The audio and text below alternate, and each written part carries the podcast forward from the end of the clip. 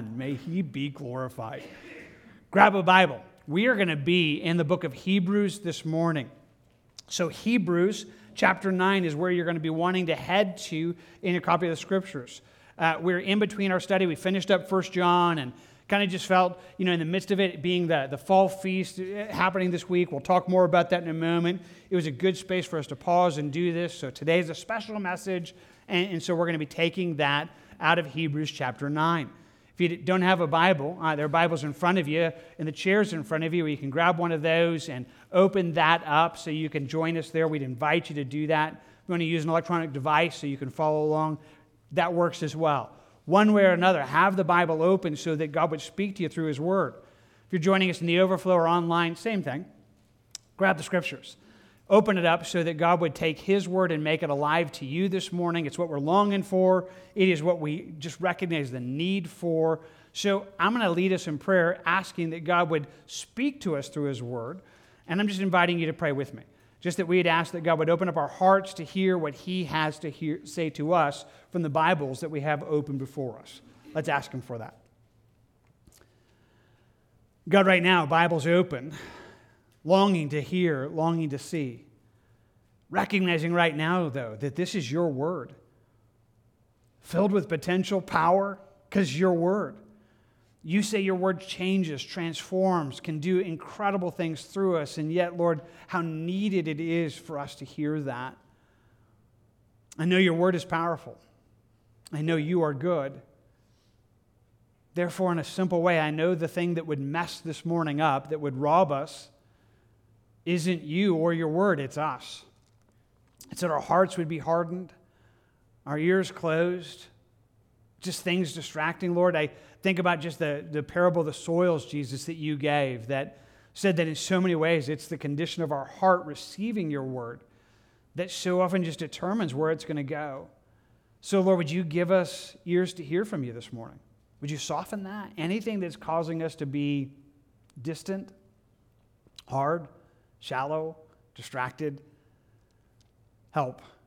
Make it so that right now Your Word, Your Word would speak into our lives. God, I'm asking for You to do that in Your power. We ask it together in Jesus' name. Amen. Amen.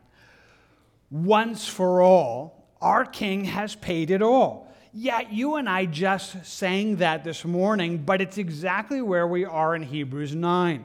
Would you notice it with me if you have your Bibles open, as we've encouraged you to do so? There in verse twenty-eight, the last verse there of the chapter, he says it this way. So Christ was offered once to bear the sins of many. Pause there. Christ was offered once to bear the sins of many. Yeah, hear that. That's really what Hebrews nine is about. Hebrews nine and ten are celebrating the great sacrifice that Jesus made for us, the incredible impact the cross does for us, accomplishing what nothing else and nobody else could accomplish. In fact, go on down as it keeps talking about it.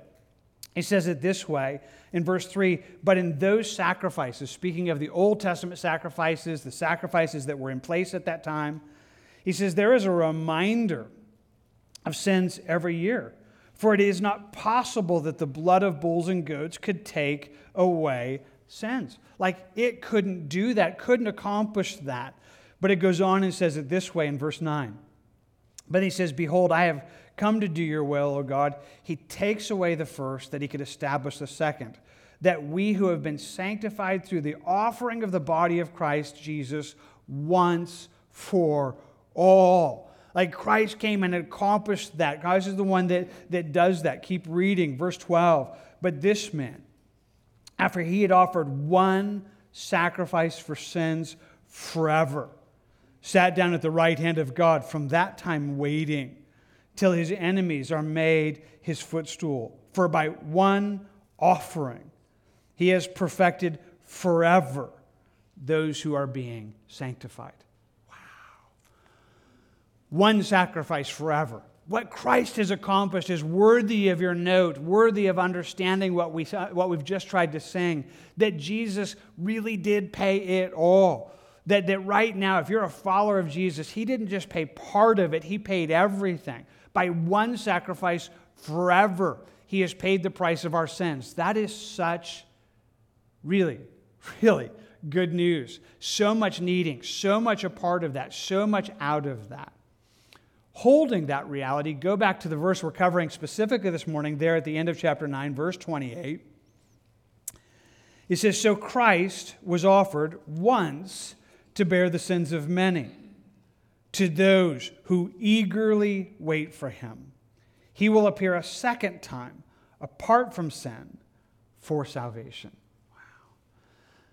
So that's what we want to think about for a few moments. We think about this incredible reality that Christ was offered once to bear the sins of many, but to those who eagerly wait for him, he is going to come again.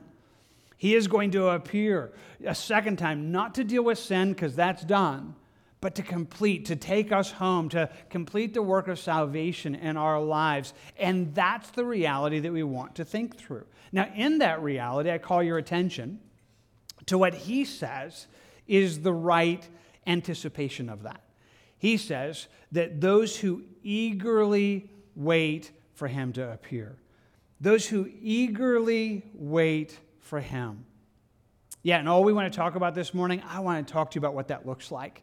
I want to talk to you about how long that that be an accurate description of your heart and where it needs to change this morning that God would shift that.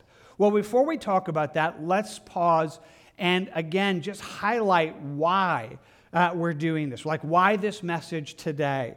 Well, this week is begins three celebrations, Old Testament celebrations, feasts that take place on the calendar. One of them starts tomorrow. And it's the Feast of Trumpets on September twenty-sixth. Then next week is the Day of Atonement. Then the week after is the Feast of Tabernacles. And it's because we're right at the cusp of that, because we're just entering into that, it seemed both good and wise for us to pause this morning and think that through. Now, here's what I know. I know that for some of you, you've been with us for a while. We do this. We do this a couple times a year, two, three times a year. So you're like already know what I'm about to say, but it's worth just hearing again. For some else, this is brand new. And so just track with me for a moment that God prescribes into the life of his people under the Old Testament seven feasts, seven annual celebrations that were meant to be in the life of his people. Now, that's just good to think through for a moment. There's a rhythm that is a biblical rhythm that's worth our attention. Now, we have rhythms. Uh, we have things that are mark our year. I don't know what marks your year. I don't know where, where you would look at it and say, hey, these are huge things. Maybe for some of you it's like Christmas, and maybe it's like fourth of July, or maybe it's different places. Like, hey, these are big, you know, just pillar places that kind of they, every year they mark, you know, how we work through the year. That's great. It's not a bad thing, but neither are those rooted in Scripture. No, the reality is that God in Scripture, in the Old Testament, he gave seven. He gave seven feasts that were worth, you know, just understanding their flow into the year. Now, you might be listening to me and saying, well, Jim, I'm kind of listening to you, but at the same moment, I, I, I understand at least enough to know that we're not under those, right? I mean, the sacrifices, the Old Testament, the, the offerings, you know, we don't do those things, right? I mean, so does this really have anything to do with you and me? Well, in a very simple way, absolutely yes. The key thing is it's always about Jesus. Everything in Scripture has a line that takes you to Christ. Jesus said, even speaking of the Old Testament Scriptures, that you search the Scriptures, in them you think you have life. But these are that which are testifying. These are that that are pointing to me. So one of the great keys of Bible study is always say, how did I get to Jesus from here? Like, what is, what is this showing me about Jesus? And that is incredibly true when we think about these feasts that are a part of the, the celebration for the Jews and, and, and the picture that they are of us for Christ. So as we think about those things, let's think about it this way. So we have seven feasts, and if we were to look at two thousand twenty-two, we would look at the calendar when each one of those celebrations took part and are a part of the calendar year. Now, seven, yes, but if you're paying attention, or if you've walked with us through it before, or just are a student of the Scriptures, you will also know that God even simplifies it a little bit more. That though there are seven, they really move in three movements. Three big movements. The first take place in the matter of about five days. Uh, that you have the Passover and the Feast of Firstfruits. Then uh, a month and a half later, you get Pentecost, and then into the fall where we are, you get three feasts that take place really rapidly in a two-week period of time, and so they are grouped together today and often called the fall feasts. But God actually, again, groups them together. So when he's prescribing this in the Old Testament, Exodus chapter twenty-three, he says it this way, three times, you shall keep a feast to me in the year. And I just want to just pause and say it's like that. This is for me. Three times a year. Three times a year, I want you to, to stop, and I want you to focus, and I want you to have a feast. He says, I want that to happen. And again, he takes those seven feasts and locks them into three big categories, three big spaces, and then he defines them. So he tells us, you shall keep the Feast of Unleavened Bread, the Feast of Harvest, the Feast of Ingathering. Those are his definitions. Just make sure they just land for you for a moment. There's the Feast of Unleavened Bread, Feast of Harvest, Feast of Ingathering.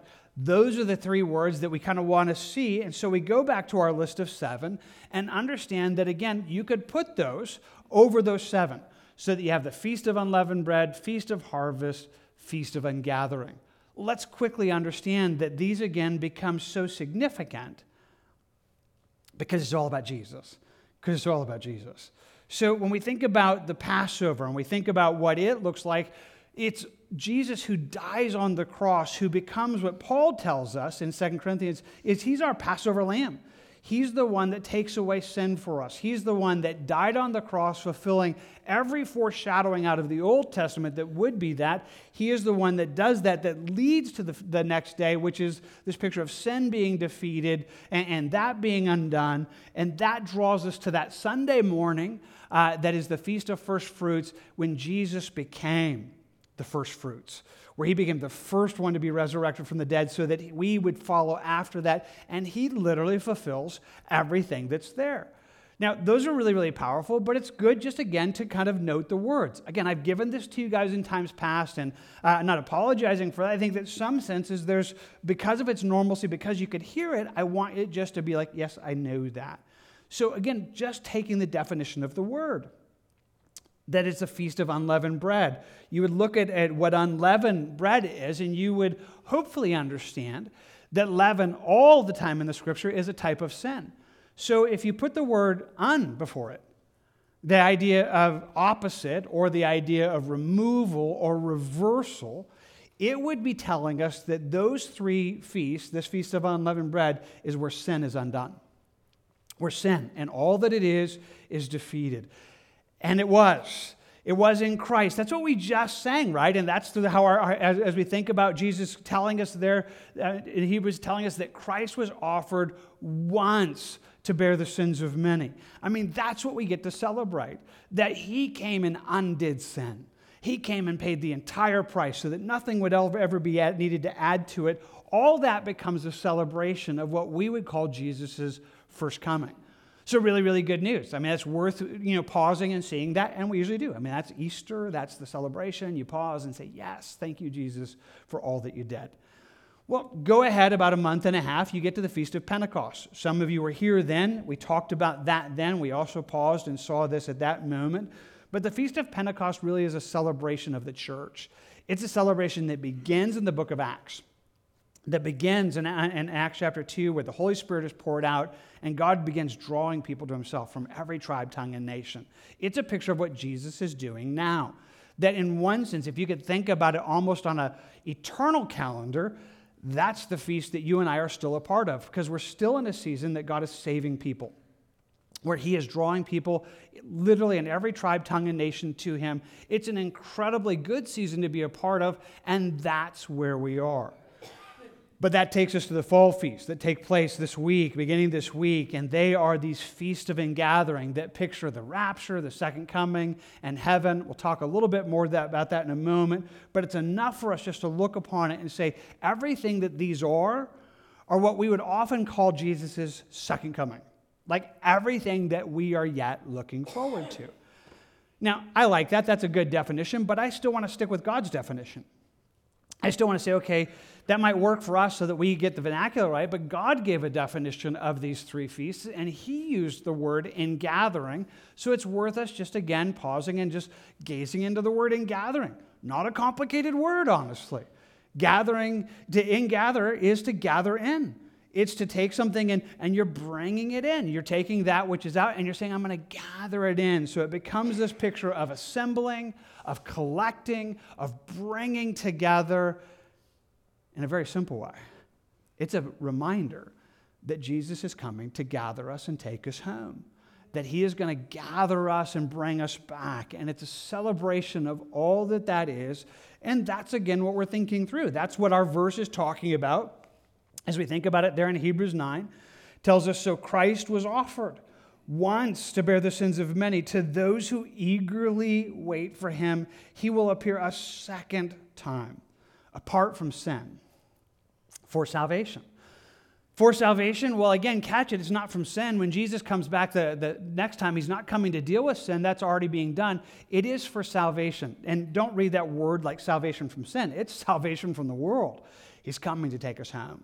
He's coming to, to, to rescue us and bring us back. I mean, that's the expectation that you and I are meant to have. And so we think about everything that this is, and that's what makes really understanding the, the biblical calendar worth your understanding. It's why we do it. You know, we, we do this three times a year probably for us. You know, Pentecost, somewhere in the, in the in the Easter time and somewhere in the fall, we almost always stop whatever we're doing, whatever series we're in, and we'll take a Sunday and talk about it.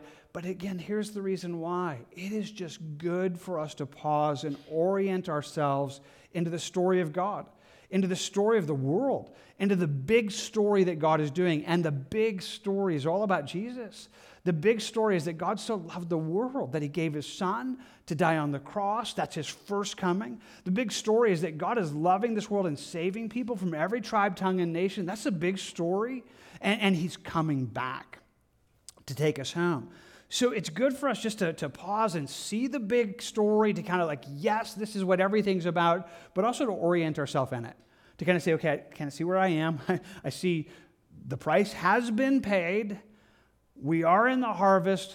This is what's coming. This is what's coming. So as we think about that, again, that's what we want to talk about just for a quick moment. Won't spend a bunch of time on it, but we think about these uh, feasts that are before us in the next two weeks. I want to just quickly give you a rundown of them, and I just want to tell you it's quick. Um, we have done so in greater detail before. I think last year we did. Uh, last year we spent three Sundays on it, and, and so if you want to go back and get those on our YouTube or wherever, you can go back and get it, or you can go deeper, because there's so much more than we even have ever dived into. There's so many incredible pictures behind this, but it's enough for us just to get a thumbnail sketch for us this morning. So the Feast of Trumpets is the first one. That is really, you know, what's taking place tomorrow on the calendar. When we think about the Feast of Trumpets, I just put it to you this way, you're going to have a Bible bookmark that we passed out this morning, and you'll notice on the Bible reading for tomorrow, we pause in the daily reading, encouraging you to read uh, First Thessalonians four and five. Again, this is why. So we make that the focus. Uh, the Feast of Trumpets is known uh, often as Rosh Hashanah. If you have a calendar and you see it there, it would say that, which is really the head of the year. It's really the beginning of a, of a new kind of a spiritual year for the Jews. It's a really fun thing. I mean, I won't even go into all the details. Really, really cool stuff there for those who want to go deeper in it. But ultimately, it is this picture of the, the rapture, of Jesus gathering his church, that the Feast of Trumpets becomes this interesting feast that, unlike any of the other feasts, is not as clearly explained anywhere in the Bible. Uh, in, in the Old Testament. I mean, they have traditions as to why they do it, but ultimately for us, it becomes this picture of that which the Bible says was a mystery, that, that God was going to come and, and gather us together to him, what we would often call the rapture. Now, in that, if you do that reading tomorrow, you'll get to read there in First Thessalonians four. I'll just give you a couple previews of the, of the, of the verses. He says, for this we say to you by the word of the Lord, that we who are alive and remain until the coming of the Lord will by no means precede those who are asleep. Quick F Y I, the idea of a sleep is a picture of Christians who died. It's not soul sleep uh, because we know exactly what, you know, the Bible says to be absent from the body is present with the Lord. But it becomes almost this gracious description that death is too harsh of a term for a Christian. So Paul kind of uses this term only for believers. It's like they're asleep.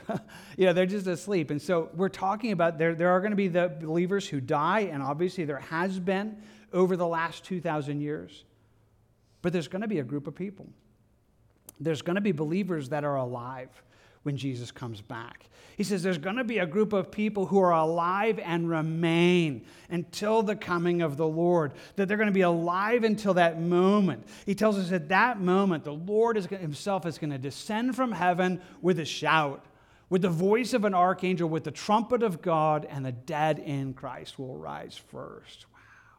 Yeah, he's going to come back, and believers who have died, they're going to rise, and, and, and at that moment, there's going to be this incredible gathering, but it's worth just noting that it's got this trumpet of God, and without just spending too much time on it, it's called the Feast of Trumpets. It's called the Feast of Trumpets tomorrow because it's God just trumpeting, declaring, declaring, hey, it's time. It's, it's time for this whole thing to happen. It says, then we who are alive and remain shall be caught up together with them in the clouds to meet the Lord in the air, and thus we shall always be in the, with the Lord.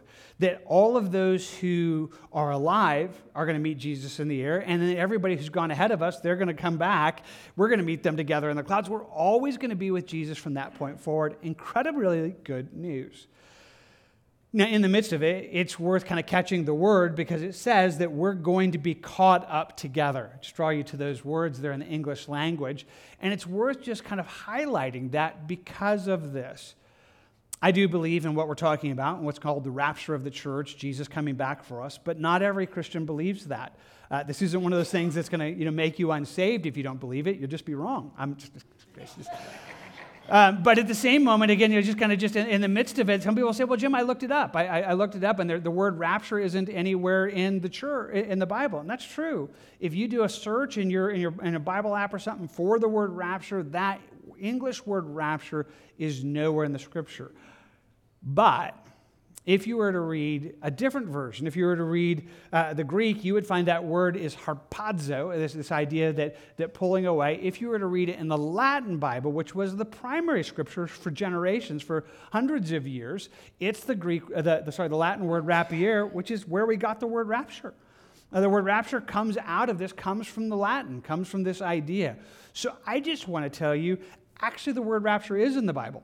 You just got to read Latin, you know. So, but if you don't read Latin, then you could just say, okay, it's this. And so maybe you're like, well, Jim, I, I don't really like that. I just, I wish we just, you know, the word rapture isn't there. Okay, call it the great catch, you know, or great snatch, or it's either way. But it's one way or another, Jesus is taking us into the clouds. He is taking us home. And however you want to term that, I want to tell you that day is coming. That day is coming, and that's exactly what we're supposed to be thinking about. I put to you that as we think about Rosh Hashanah tomorrow, it's something that is supposed to be a reality that's there. Now, I want to say this as carefully as I can. I am fully aware that Jesus tells us nobody knows the day or the hour. So I realize, and I believe it, that Jesus can come back any day. Uh, there's never a day that's like, no, not today. I mean, I, I really do believe that he could come back any day. There's nothing uh, biblically on the calendar and the prophetic calendar that has to happen before Jesus is raptured. So every single day of the year, it is right to wonder that Jesus could come back that day. That said, when we get to Rosh Hashanah, I'm always a little bit more um, just like, what if it's today? You know, I mean, it's like, uh, because he did actually, you know, do a lot of the other things he did exactly on the day. You know, he, on the Feast of Passover, he literally died on the cross. And so it would, you know, when it happens, I find myself there. And just to kind of increase that a little bit, so for you and I, um, the, the Feast of Trumpets, it will take place at midnight tonight, right? That's when our days change. Uh, you know, twelve oh one tonight, that will happen. It's not really the way the Jews do it. Uh, the Jews, you know, taking it out of Genesis, they really believe that a day begins at night. And so for them, a day begins at sundown. Now, I don't know, you know, what calendar, what timeline Jesus is going to use when he comes back, but it's maybe likely that he would use, you know, Jerusalem's timeline. So here's what I want you to know. The Feast of Trumpets started two hours ago. Uh, it started. It, it is nine hours ahead in Israel. Uh, sundown just happened in the midst of that, and so now we find ourselves into this space where we get to say, "Oh, it's right now." So here's where I am. I mean, here's where I get to be right here this moment. I'm just telling you honestly. I think it would be really cool if we don't get to finish this message.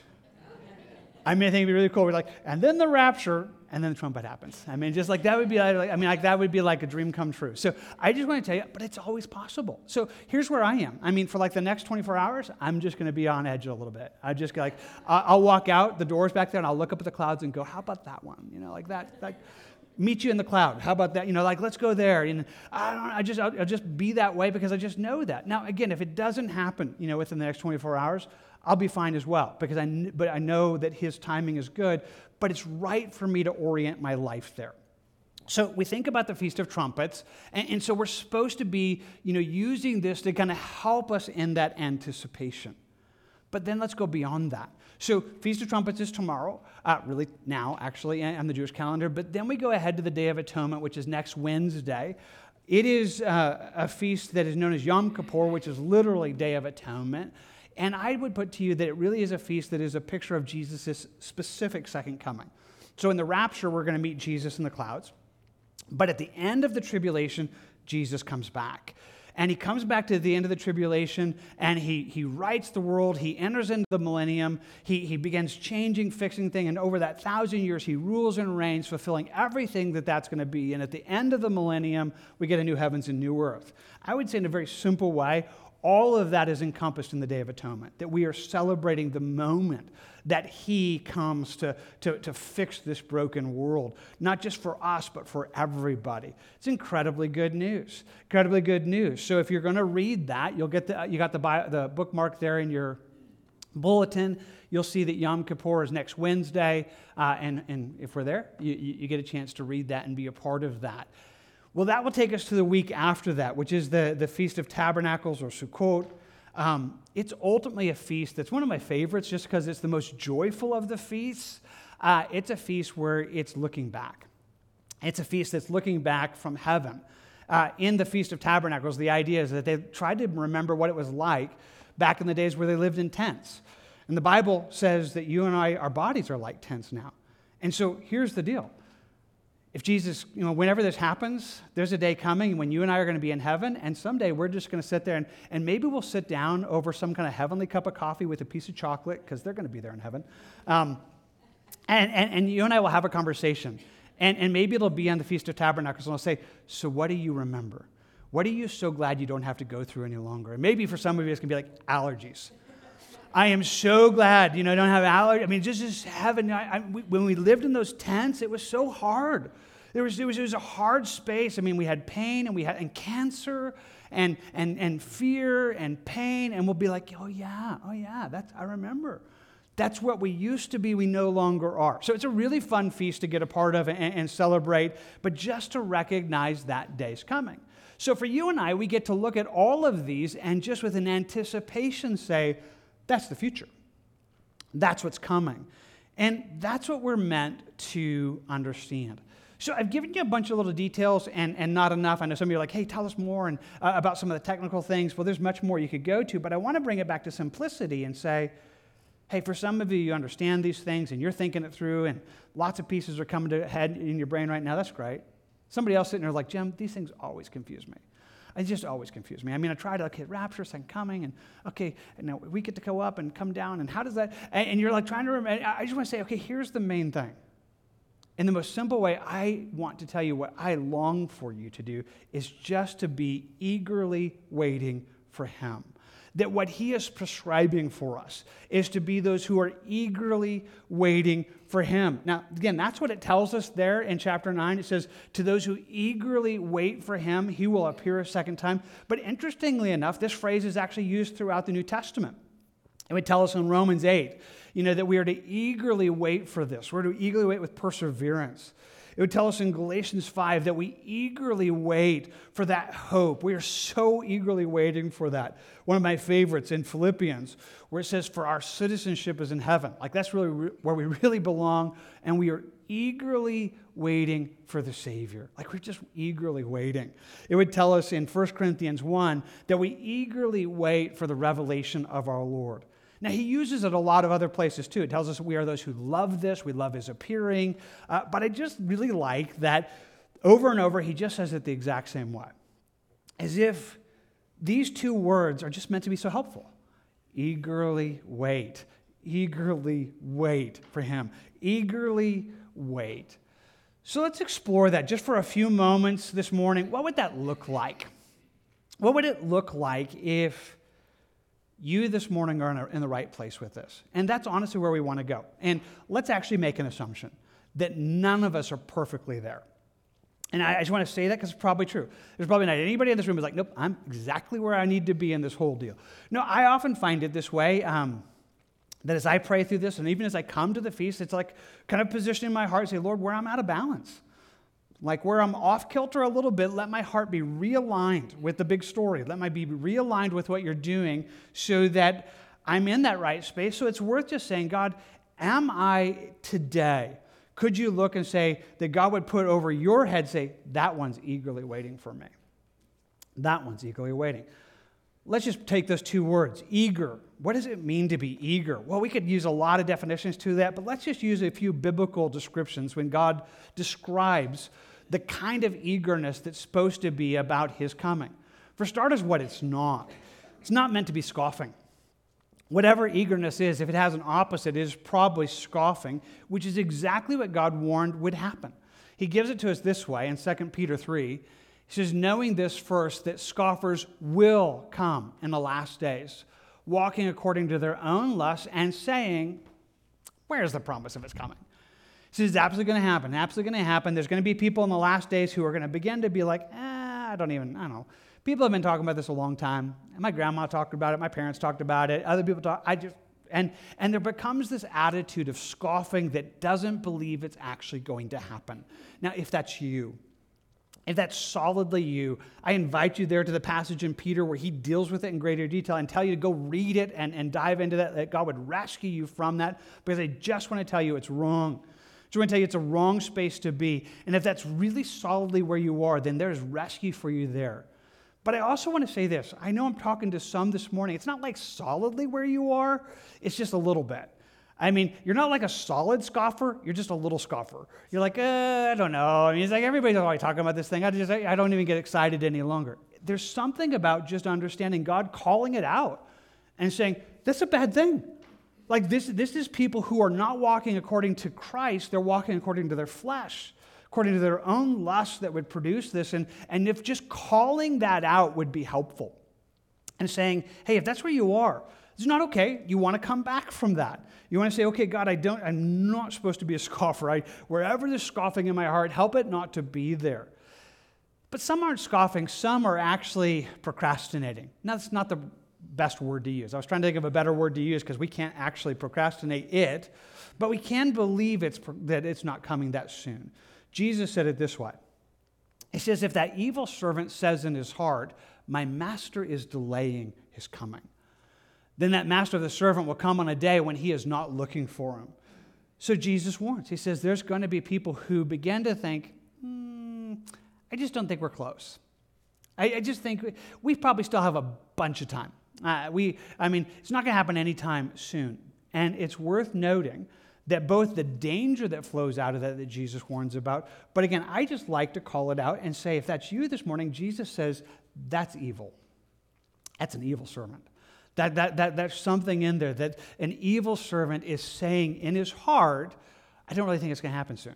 I don't really, I don't, I really don't really believe that. And again, if that just helps to kind of say, okay, like I didn't, if, if we're, to any extent that that's there in my life, I just need God to call it out and say, Lord, that's that's not where I'm supposed to be. Like that's that's what he says. We're the opposite of what we are. So what would eagerness look like? Well, it would look like an anticipation that really would even be a daily anticipation. That God is calling us. Again, nothing standing between us and the rapture. It could happen any day. And so there is a space that we should always be ready, like thinking, okay, well, it, it could be today. I talk to you guys about it every now and then. I like praying through the Lord's Prayer every day. I think it's a great example prayer to pray through, not just praying the words, but subject by subject. Uh, it's on the back of your bookmarks, a little explanation of that if you ever want to do that. But if you do that, then you would every day come to a place that you would just be saying, today would be a good day, Jesus. Your kingdom come. I just want to say, if there's a vote, you know, if there's if there's like, a, I just want to say, I so want your kingdom to come. I, I, Lord, I'm, I'm longing for that day. I'm looking for that day. I'm, I'm, I'm anticipating your kingdom coming. I think about how it's even worded in First Corinthians sixteen, which just simply says, oh, Lord, come. Uh, the Greek word that's used there is the word maranatha, and that's actually worked into our vocabulary now, where sometimes people just, maranatha, like, come, Jesus. Like, we just want him to come. And actually, that's how the Bible ends. The Bible ends in Revelation saying the Spirit and the bride are just crying out, oh, Lord, come. So there's something about this anticipation that if we are eager about it, that means every day we're like, "It's I'm ready. Lord, you can, you could come today, and I'd be excited." I mean, I just think that's a good space to be in. So anticipation is meant to be an anticipation that's anticipating it, looking for it, longing for it, you know, even daily. Now, that is meant to be kind of encouraged by watching for it. When Jesus was describing this to us, he said it this way, watch therefore, for you do not know when the master of the house is coming. And what I say to you, I say to all, watch. Be on the lookout, uh, be aware of. And he goes through and describes uh, things that would mark his second coming. And he says, hey, when you see all these things begin to happen, look up because your redemption draws near. So there is this anticipation that's meant to be motivated by what we're seeing. Now, we have no time to dive into this, and I know that that's going to disappoint a couple of you. Others are going to be really glad. Um, but there are so many things that are always there. I mean, I don't know what you're doing. I don't know how you look at the world, but there ought to be a sense that you look at the world and go, well, that is just interesting. Watching everything that's happening in Ukraine and Russia and, and, and even the connections between them and Iran, it's like, well, that's kind of, you know, when you read Ezekiel, you're kind of like, well, that looks interesting. You know, that's a very provocative thing. And and you watch things that are happening in Israel and you're like, well, that's, well, that, that could, I could see how that plays out. I could see how this would work into the end. Uh, I think about everything that we've walked through in these last two years and, and this whole COVID thing and a lot of things behind that. But for many, it's like, I kind of feel like this is like a dress rehearsal. I mean, kind of feel like the whole world kind of, it's like, it's like, hey, maybe this is heading towards those end days. It might be. And it should be that we look at those kinds of things and and and what we see is meant to kind of create that anticipation. So that we're thinking, oh, maybe that's it. But it's meant to be a healthy anticipation because he tell, he's telling us, you don't know. You don't know when he's going to come. You, you don't actually know. You just should be watching. I say that because sometimes we get so excited about it, we just assume it's going to happen. I mean, I, I've been a believer for a while, and so I can remember back in the eighties and eighty-eight reasons why Jesus was going to come back in nineteen eighty-eight, and then he didn't. And so there were eighty-nine reasons why he was going to come back in eighty-nine, and and then he didn't. And then and then I remember Y two K, and they were like, it's going to happen in Y two K. Like, we're never going to make it through. It's going to be it's going to be the end. And then it didn't happen. And then I remember two thousand twelve, and like, wait, this is going to be at the Mayan calendar, and it's the whole thing. And, and it didn't happen. And here's the kind of deal. I mean, I can look over history. I could live, look, imagine World War Two, and I can imagine other spaces. And if I were living in those days, I'd be like, I think this is it. I think I think we're like right there. Um, but I just want to tell you that's actually healthy, because you know we're always supposed to be living with that kind of anticipation, and our, our ability to see is meant to help that increase. And if you're doing that, I just want to commend you and say, hey, that's a good thing. You are meant to be watching. You are meant to be kind of seeing that and that fuel this eagerness where you're like excited. But maybe we could just talk about that for a moment. So the word, he says we are to be eagerly waiting for him. That's an excitement, right? I mean, you guys understand that. What, what are you eager about right now? Something else in your life that you're looking at, something that's going to happen this year, and you're eager for it. You know, I don't know if it's the holidays. I don't know if it's Thanksgiving. I don't know if you're going to get to see family. I don't. And some of you are like, I just, I'm just looking forward to it. Kind of eager. And if you understand eagerness, it has this, you know, kind of like, I'm excited about it. And I don't know what eagerness looks like in your life, but I'm just telling you, whatever it looks like, it should look more like that when we think about Jesus coming back. We should be eager. We should be like, yes, like I want him to come today. Like I'm so excited about this. I just, I just want, I mean, I, I want to be this person who's like, I just believe it and I'm excited and, I, and I'm, I'm so looking forward to Jesus. That's what it's supposed to be. So he's telling us, I want you to be eagerly waiting. I want you to have this anticipation. Now, one part about this eagerness, though, is it's a solid eagerness. It's one that we are absolutely confident in. Because if we understand our Bibles, it is not actually a question of if. It's just a question of when. He is coming. He is coming. He, we know he's coming. In fact, I like the way in chapter six of Hebrews, he says it this way. He says, with this hope we have as an anchor of the soul, both sure and steadfast, which enters the presence behind the veil. It's a really, really cool uh, thought, and there's actually a bunch of little nuggets in it. But he says, you know, we have a hope, a hope of eternity, a hope of our salvation being completed, and that hope is Christ, because he's the one that died, and he's entered into God's presence. He's the anchor that holds our soul, and he says we, we have this anchor that holds us. And again, it has other ramifications to it, and I'm not robbing any of those. If this is a good verse in your life, please understand that's probably true. But this certainly speaks of our hope of Jesus coming back. And so this actually works really practically for me. I mean, honestly, it's part of my life. Not daily, I don't always think it through this way, but I several times a week, probably several times every week, I think it through this way. And if it helps one other person, I quickly share it with you. If it's really silly, just hang on and just say, Jim, you're silly. But um, so I, I sometimes think in pictures. Pictures help me. And so sometimes when I'm thinking about this and I'm talking about the Lord coming back and I'm maybe praying for the Lord to come back, I will think this through, and I'll just begin imagining it. I'll imagine myself standing on, you know, kind of like a barge. For you like Lord of the Rings kind of people, that kind of feel. You know, you're like, you're standing there on the barge, and yet in front of me is a mist that I cannot see through. I, I cannot see through. But on this barge, you know, I have it, and there's a rope or a chain that is anchored. It is anchored through the mist into something that is solid, unmoving, and unchanging. And I know that's Jesus coming back. And, and it's not, God's not changing his mind. He knows exactly when he's coming back. I just don't know it. So I'm just standing there, and sometimes I can almost just put my hand, if I can think about it that way, on that rope, or, and I can just feel how solid it is. Like, this is moving. This is solid. It cannot go away. I am moving closer to the shore. But then in my own kind of silliness, and again, this is my silliness, I just imagine myself just looking down for a moment and noticing we're moving. Like, you know, links of the chain or rope just moved, just moved. It just, we just got a little bit closer. And guys, we just did. You are now closer to Jesus coming back than anybody in history has ever been. We just got closer. It's it's solid. It's not moving. It's not, it's not changing. And every second of every day, it's as if you could feel this rope and go, it just, you know, there's just more piling up here, but it's moving. We are solidly moving. And I don't know how much further it is through the, the mist that's in front of us, but I don't have any doubt in it's going to happen. I can feel it. I can feel the hope that I have in Christ. That has a picture of eagerness. That all of those become this picture where God says, I want you to feel it. I want you to be excited about Jesus coming back. I want you to be eager. I want you to have this anticipation. And it's right that it should be. So again, if you're not eager, there ought to be a sense that you would say, okay, then I'm wrong. I'm not in a good place. God, help me to be more eager. Help me to be more like this, because this is your prescription for us. But it's an eager waiting. It's not just eager, it's waiting. So let's talk about waiting just for a moment. So if we're supposed to be eager, that's good. I like being eager.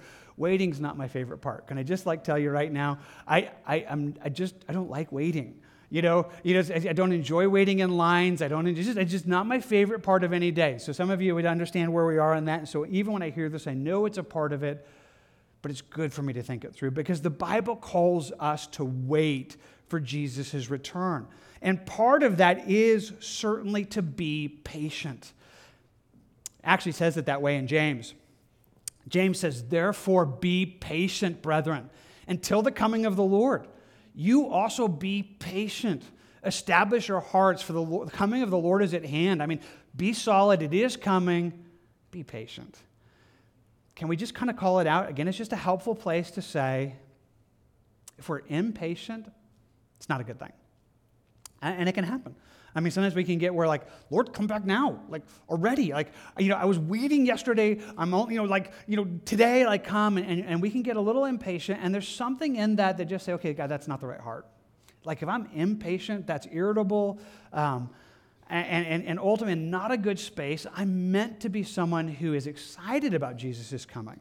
But I'm also willing to be patient. I'm also willing to, to, to be patient because here's what I know. What we already said a moment ago, I actually don't know when it's going to happen.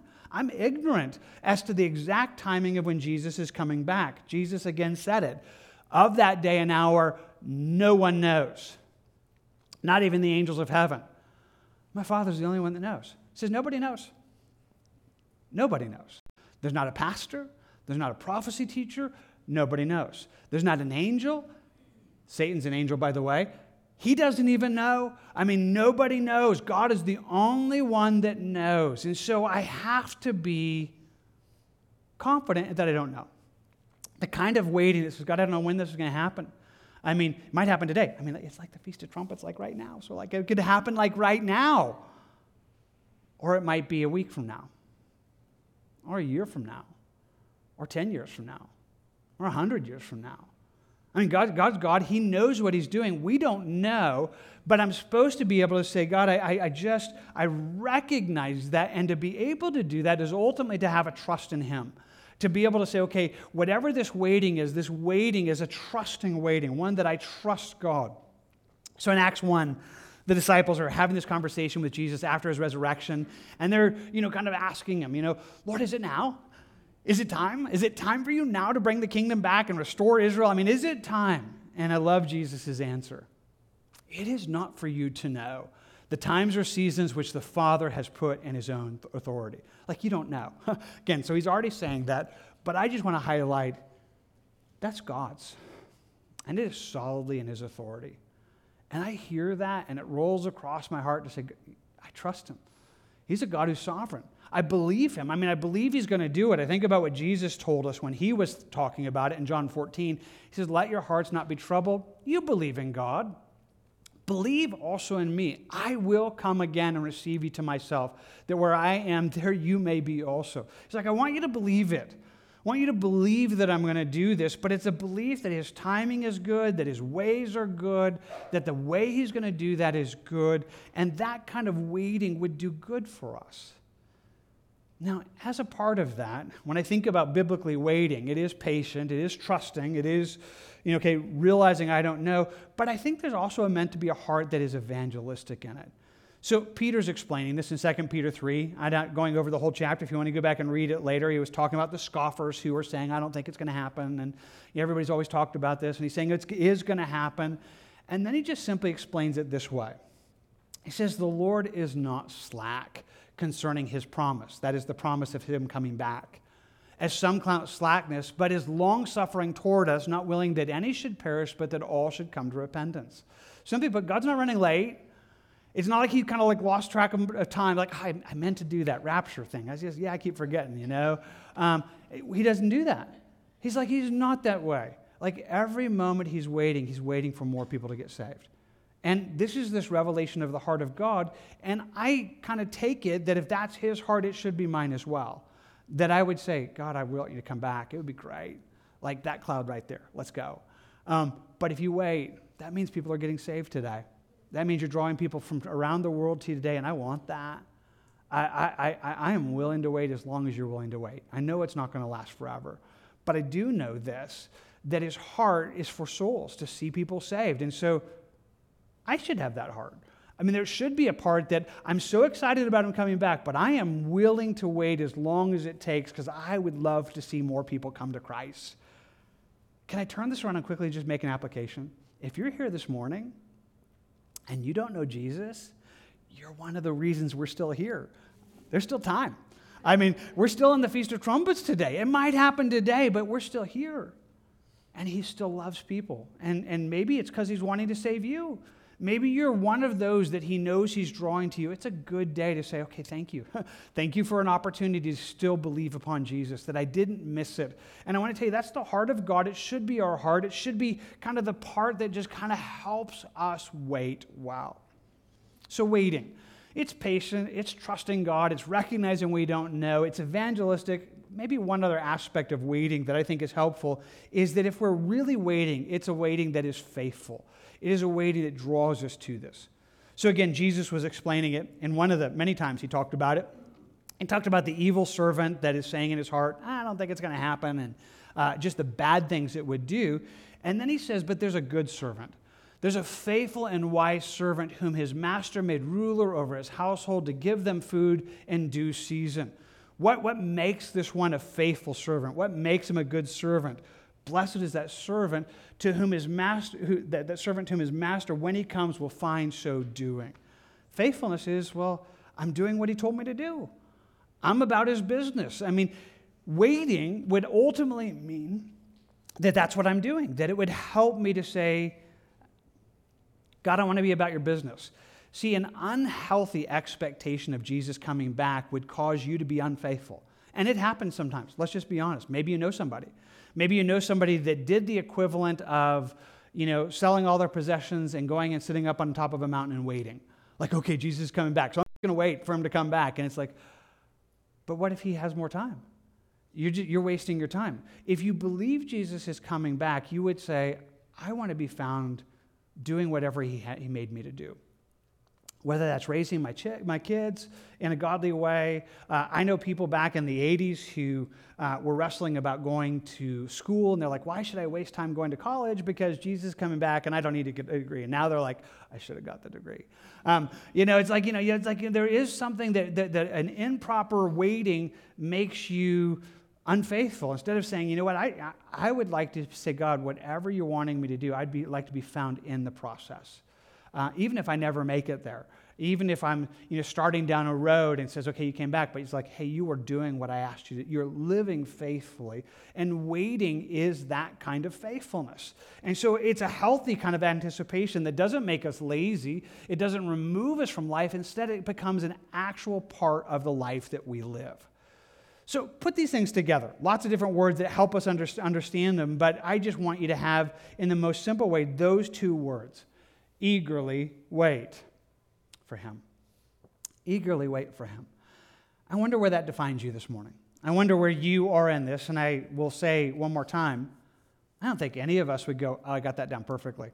Right there. I am one hundred percent where I am. I think most of us, we're all together. My heart shifts. It moves back and forth. I, I'm excited. I lose excited. And, and, and so what the, the Feast of Trumpets does and the Fall Feast do, they give us an opportunity for us just to pause and say, God, align my heart into the big story, the big story of what you're doing in all eternity, the big story of, of what's coming. I want to be found where you want me to be.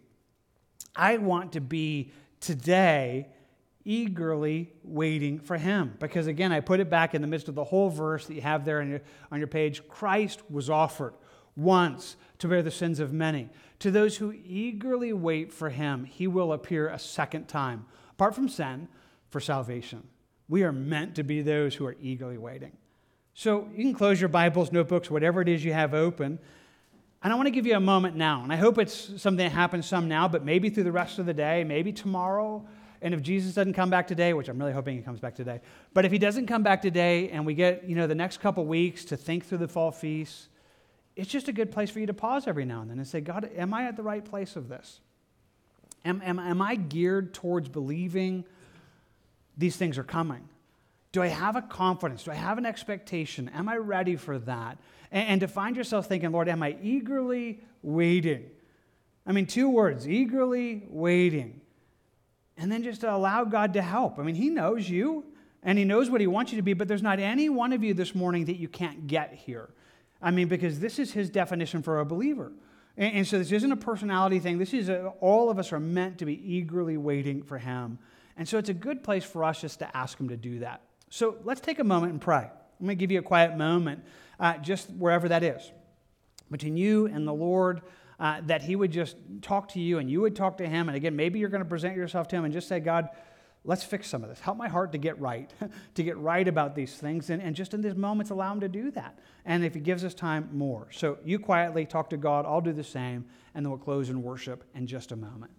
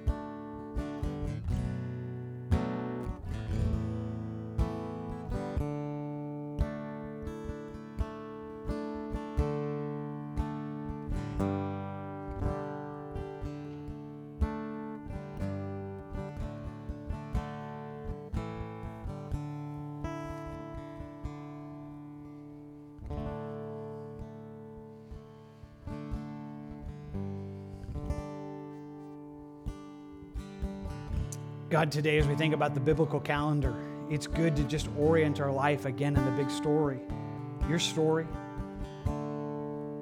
I thank you for what you've done. I thank you for the cross.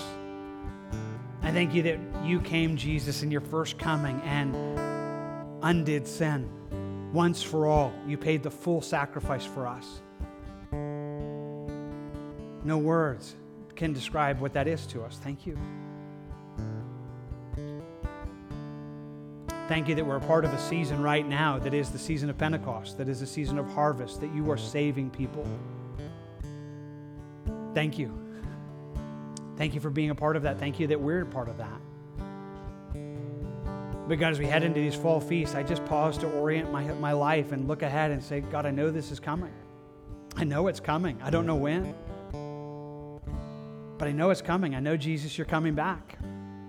I know we're going to meet you in the clouds. I know you're going to come and rule and reign. And I know you're going to take us into a new heavens and new earth where righteousness dwells. And all the pain, sorrow, and suffering will only be memories. And so, God, I look forward to those right now, knowing that they're coming, believing in this big story of that which is true. And Lord, we've seen your word this morning that we understand that you want us to be those who eagerly anticipate that, who eagerly wait for that. Look on us right now, our hearts, and where we're not doing that, where we're not eager, or we're not waiting, we're not patient, help. Take our hearts and just shape them so that we could have this eager waiting for your return. This eager waiting, believing it's coming. Help our hearts to be right. Where they're wrong, just, God, lovingly help us to overcome. Bring us to where you have us to be, and I know it's because of your prescription, your word, we can get there. So help. Bring us to that. And with great joy, I just am looking forward to it. That, Jesus, you are coming again to receive us to yourself. And I want to just say, Maranatha, Lord, come. I want to say in the words of Revelation twenty-two, as you tell us the Spirit and the bride, the church, are crying out, come quickly, Lord Jesus. We look for you. We long for you. We ask for it with anticipation and just pray for a wholeness in that. Help. Meet us in that now. In Jesus' name. Amen. Amen. He is certainly coming. May God meet you. I mean, we still got time. I mean, it could happen before we're done here. So, I mean, I hope it still does. This would be a great space uh, that he would come back. But I do want to say this. He hasn't yet. And it could be you that doesn't know him right now. And honestly, we love you. We want you to come to Christ. And he is. We're still here for people to get saved.